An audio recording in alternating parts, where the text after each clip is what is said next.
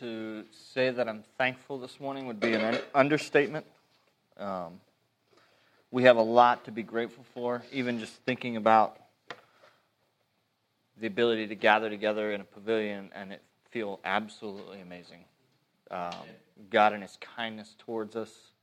We take these things for granted, and really, all of these things are grace to us. And so we just rejoice in that this morning that we get to gather together. Um, and it's good to be back in the book of Mark. We took uh, a week where we were in Titus, and that was really sweet. And, and I actually spoke to some of the things we're going to speak about today, but to, to continue in the book of Mark to see Jesus for who he is, right? Presented.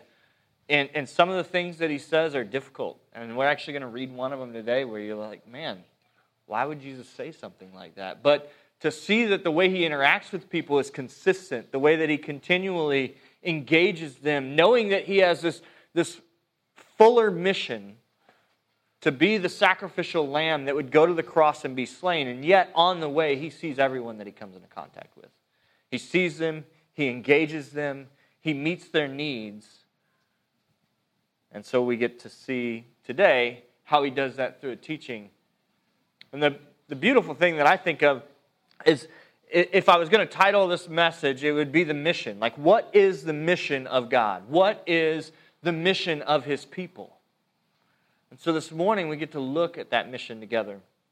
As some of you know, Randy and I were both in the Navy. And so we, uh, we were in the military. A lot of you have, have spent some time in the military or are in the military. But you understand kind of this idea of the mission being bigger than the people. The mission is this great thing that everybody engages in. And we saw that last week in Titus, where, where Paul says, Titus, my true son, right? He can say that because he has a connection to Titus that's stronger than the bond of blood, that's stronger than the bond of shared community. It's the blood of Jesus that unites the two of them. And so this morning we look at what it means for us together to be on mission.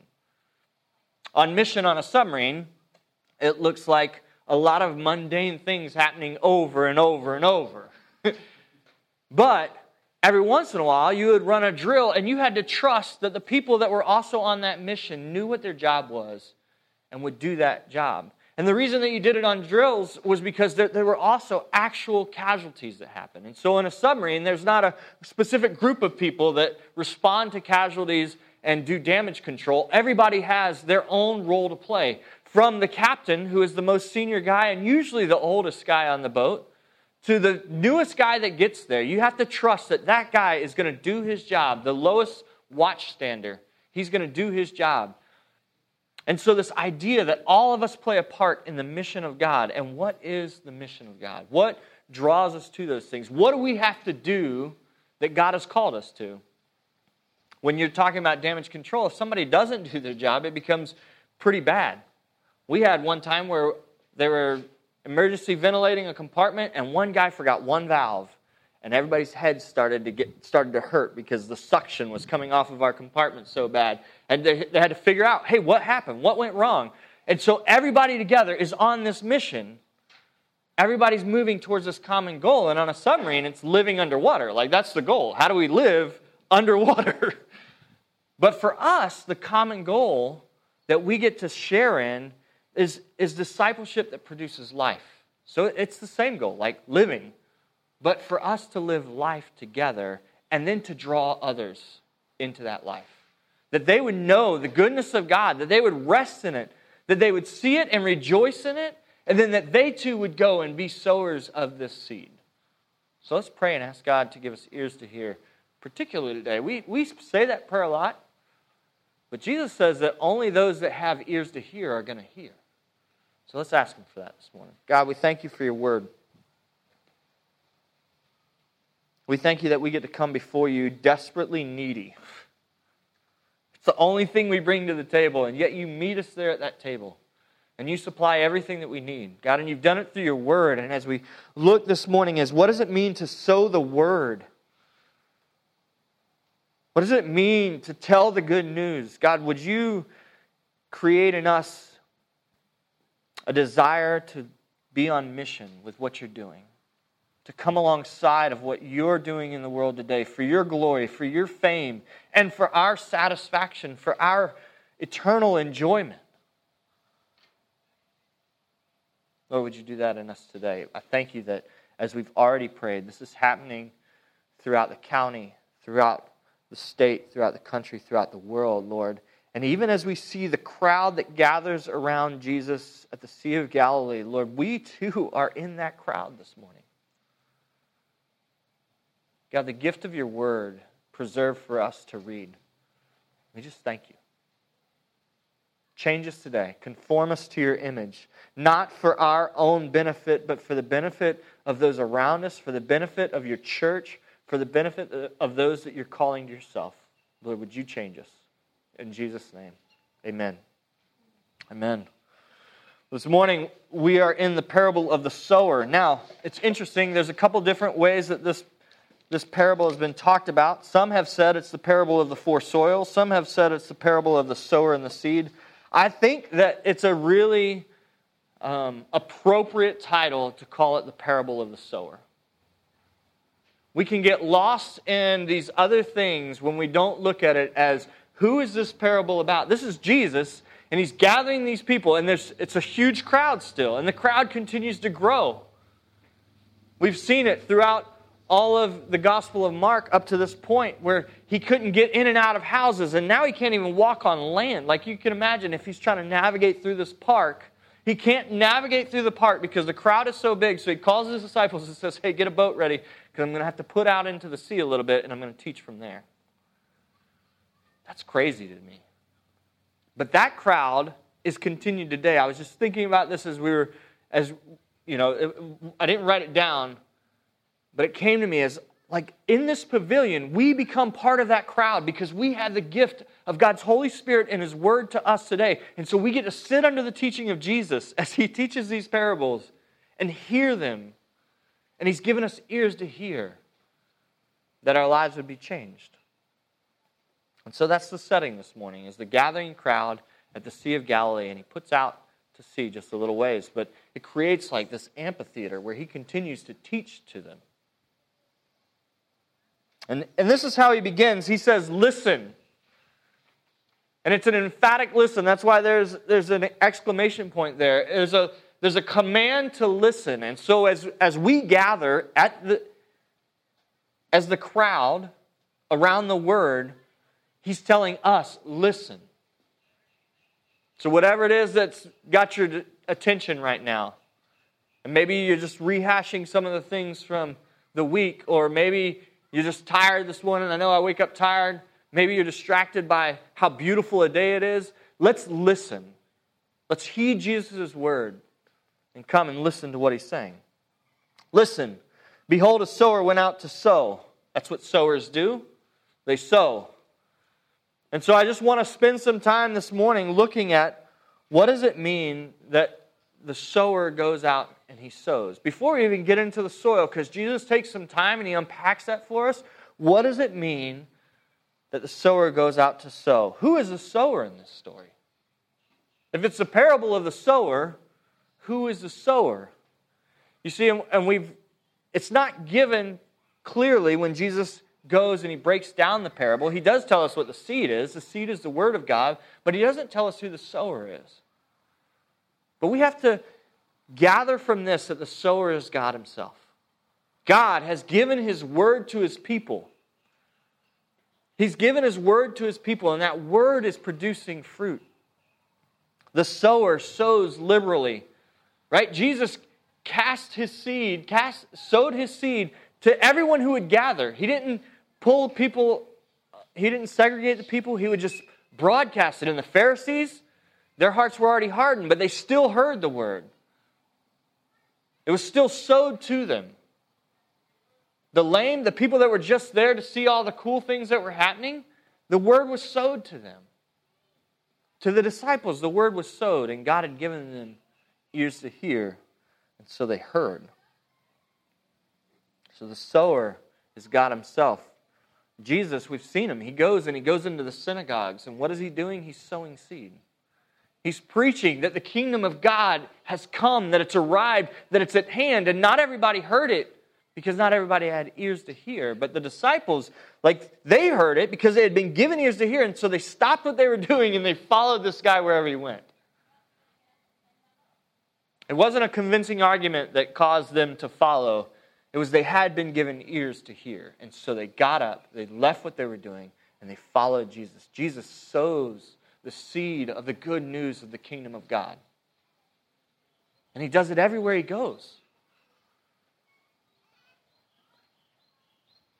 Mark 3:14, we saw it. Not only is he sowing, but he's inviting those around him to sow with him. He says, And he appointed 12, whom he also named apostles, so that they might be with him and he might send them out to preach. So now, the sower is not just Jesus. The sower is those that are with Jesus, those that are following in the ways of Jesus, those that he has called to go out and preach and sow. So, who is the sower? The First sower is Jesus. And then we, being imitators of Christ, Christians, Christian means Christ like, we become sowers. Sowing this good news, this word of God, the gospel that the kingdom has arrived. The seed is the word of God. I'm going to have some scripture this morning, and I'm, I'm going to just give you the references. I'm going to read the scripture, but if you tried to follow along, we've got quite a few. So just write them down, and, and we'll go, go back to them later. And I'll also have them in the sermon notes for you. But Psalm 119.11 says this I have stored up your word in my heart that I might not sin against you. If this is the word of God, then what are we supposed to do with this seed? We let it penetrate into our hearts so that it would produce fruit. Isaiah 55, 10 through 11. This is the promise of God. For as the rain and the snow come down from heaven and do not return there, but water the earth making it bring forth and sprout, giving seed to the sower and bread to the eater, so shall my word be that goes out from my mouth. It shall not return to me empty, but it shall accomplish that which I purpose, and shall succeed in the thing for which I sent it. First thing we have this morning is we have the sower and we have the seed. The sower has come in Jesus, and he's called each of us to be sowers, and we sow this good news. We cast this good news everywhere we go, like the sower with the seed, casting it liberally and without discrimination to anyone who would hear. It's not our job to find out where the best soil is. We, we are called to be sowers of the Word of God. But Jesus, in his kindness, explains that there are different types of soil. There's a reason that sometimes the soil would take take root and grow fruit, and there's a reason that sometimes the soil would not. And so he explains it. He goes through the four types of soil. There's this hard packed soil. And if you can imagine, it's all in one area. It's not like different areas, it's all in one area, maybe a path through a field. And so, where the path has been trod continuously, the soil is hard packed. And so, when the seed lands on that soil, different birds and different animals come and grab up that soil and, or grab up that seed and take it away. But right next to maybe where the, where the hard pack is could be this soil that is rocky. Verse 16 and 17 say, These are the ones sown on rocky ground, the ones who, when they hear the word, immediately receive it with joy. And they have no root in themselves, but endure for a while. Then, when tribulation or persecution arises on account of the word, immediately they fall away. God, super kind in His word. Jesus pulling His disciples aside explaining the parable to them so that they would understand. And he says, hey, this, this rocky ground, there's going to be some who don't have deep roots, deep belief. And so when things are okay, they're okay. But when tribulation or persecution arise on account of the word, immediately they fall away. We probably know, we've probably experienced this with people that we've known. The third type of soil that he goes into is the, the thorny soil. He says, And others are ones sown among thorns. They are those who hear the word, but the cares of the world and the deceitfulness of riches and the desires of other things enter in and choke it out, and it proves unfruitful. All of this happening as he's as the sower is casting out the seed, being liberal because he doesn't know where the good soil is, now, that's more our case. Jesus knows where the good soil is. And yet, he still is generous. giving of himself, giving of the seed of the Word of God. But we cast the seed not knowing where the good soil is. We just continue to cast, praying that God would raise up the fruit. And finally, so he gives three examples of soil that doesn't produce fruit, and then he gives one of good fruit. But those who are sown on the good soil are the ones who hear the word and accept it and bear fruit thirtyfold and sixtyfold and a hundredfold. Now, in his kindness, God has explained the, the soils, and yet the parable is not about the soils. It's not about, hey, you need to go fix your soil. None of us can do that. The soil can't throw the rocks out of the soil. They can't get rid of the thorns. They can't get rid of the, the birds that would attack. The soil is just there. So the, the point of the parable is not, hey, you need to fix your soil. So, what is the point of the parable? We need to figure this out because parables are going to be what God uses, what Jesus uses to teach some truth for the rest of the book of Mark, for the, at least the next four chapters, where he sits and he teaches and he talks about what does the kingdom of God look like, and he uses parables to do it. Parables most often have one point. And Jesus spoke in parables, and, and here's the funny thing about this parable is it explains why he speaks in parables. Jesus spoke in parables so that good soil would produce good fruit. He does it, and we see it in verses um, 10 through 12. Like, why is he talking in parable? When he was alone, verse 10, those around him with the 12 asked him about the parables. There's another kindness there. It's not just the 12, there are a group of disciples that are not called out to be apostles, that are still pursuing Jesus, that are following him faithfully, and he speaks truth to them. Verse 11 And he said to them, To you has been given the secret of the kingdom of God. Stop there. If we've been given ears to hear, we've also been given the secret of the kingdom of God the truth that changes everything in our lives. This is the good news. And he spoke in parables so that those who have ears would hear. Verse 9, and he said, He who has ears to hear, let him hear. Continuing in verse, sorry, verse 11, he said to them, To you have been given the secret of the kingdom of God, but for those outside, everything is in parables, so that and this is out of Isaiah, they may indeed see but not perceive, may indeed hear but not understand, lest they should turn and be forgiven. Listen, this is one of those hard things that Jesus says that you're like, why wouldn't Jesus want everyone to be forgiven? And as we wrestle with this, as, as that rises up in our hearts, ultimately we come back to the fact that do I trust the good giver? Do I think that everyone should be saved because we somehow did something right? How do I wrestle with this? How do I explain this to my heart and to my soul? And the reality is that my explanation is none of us deserve it. And if any of us get it, it's grace. And I trust in a good God that He knows what is good, that He knows what is right, that by his design, he has ordained all of this to happen. And it's all for his glory. And so I'll ask those questions, but in the end, I run to the fact that God is good and I am not. And I trust that to be true. As we wrestle with this idea, we must remember our place as creatures of the Creator. Our place is in submission to the authority of the Lord the Lord and King, and we trust His rule because we've seen His character displayed throughout creation and history. We can question, we can bring these questions to God. He wants us to bring questions like this to Him. But in the end, we look at His faithfulness, we remember His character, we remember how true He has been to Himself. And so we say, God, if you, if you would give some ears to hear and others not, we trust you.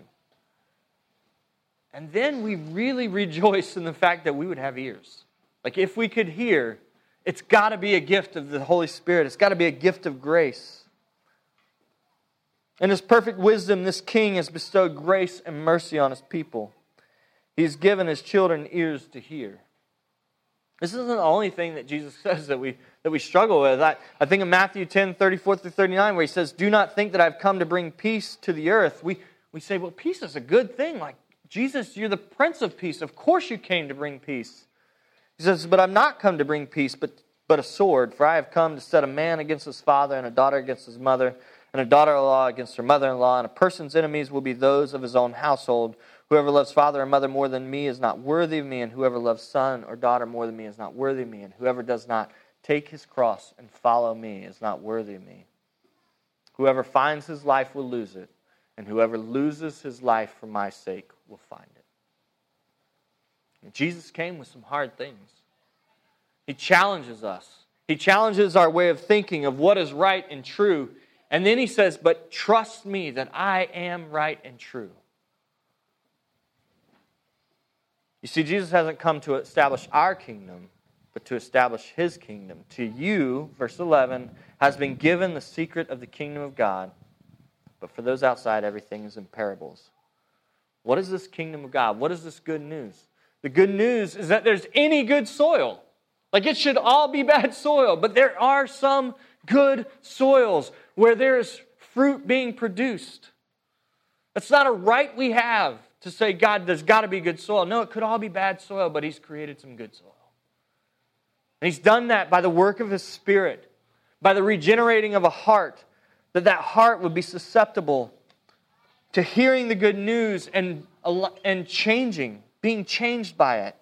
Jesus has come and purchased for Himself a people by His blood. He has purchased good soil by His blood. Those that are covered by that blood have the regenerating work of the Spirit in them, cultivating good soil. Our hearts are prone to wander. We've sung it.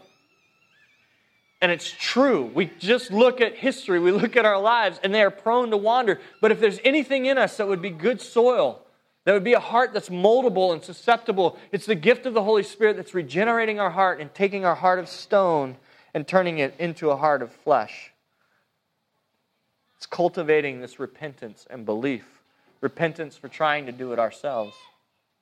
Belief that the Savior, Jesus Christ, God Himself, has broken up our fallow ground, our hard ground. Hosea 10 12 says, Sow for yourselves righteousness, reap steadfast love, break up your fallow ground, for it is time to seek the Lord that He may come and rain righteousness upon you.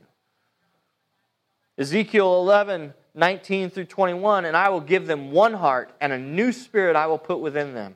I will remove the heart of stone from their flesh and give them a heart of flesh, that they may walk in my statutes and keep my rules and obey them.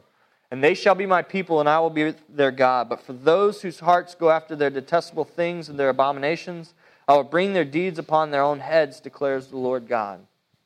You see, the Word of God scripture that has always called us to imitate God and his character and righteousness. This is, this is God's word. It's a call to, to be with him, to know him, and then to walk in his righteousness. But we can't do it.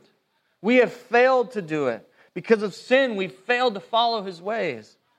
So God condescended to us by becoming man, and Jesus walked in righteousness on our behalf. That's the good news of the gospel. That's the seed that we long to sow in our own hearts and into the hearts of those around us and into the hearts of our community. That we don't have a righteousness that's our own, but we have a righteousness that Christ has given to us. And if we are in Christ, our sin is paid for in his death, and we have righteousness through his life. This is the grace of God in the person of Jesus. This is what Jesus is telling his disciples as he comes. No, the good news is that you needed a Savior, you needed a Messiah, you needed an anointed one, you needed a Christ, and I am him.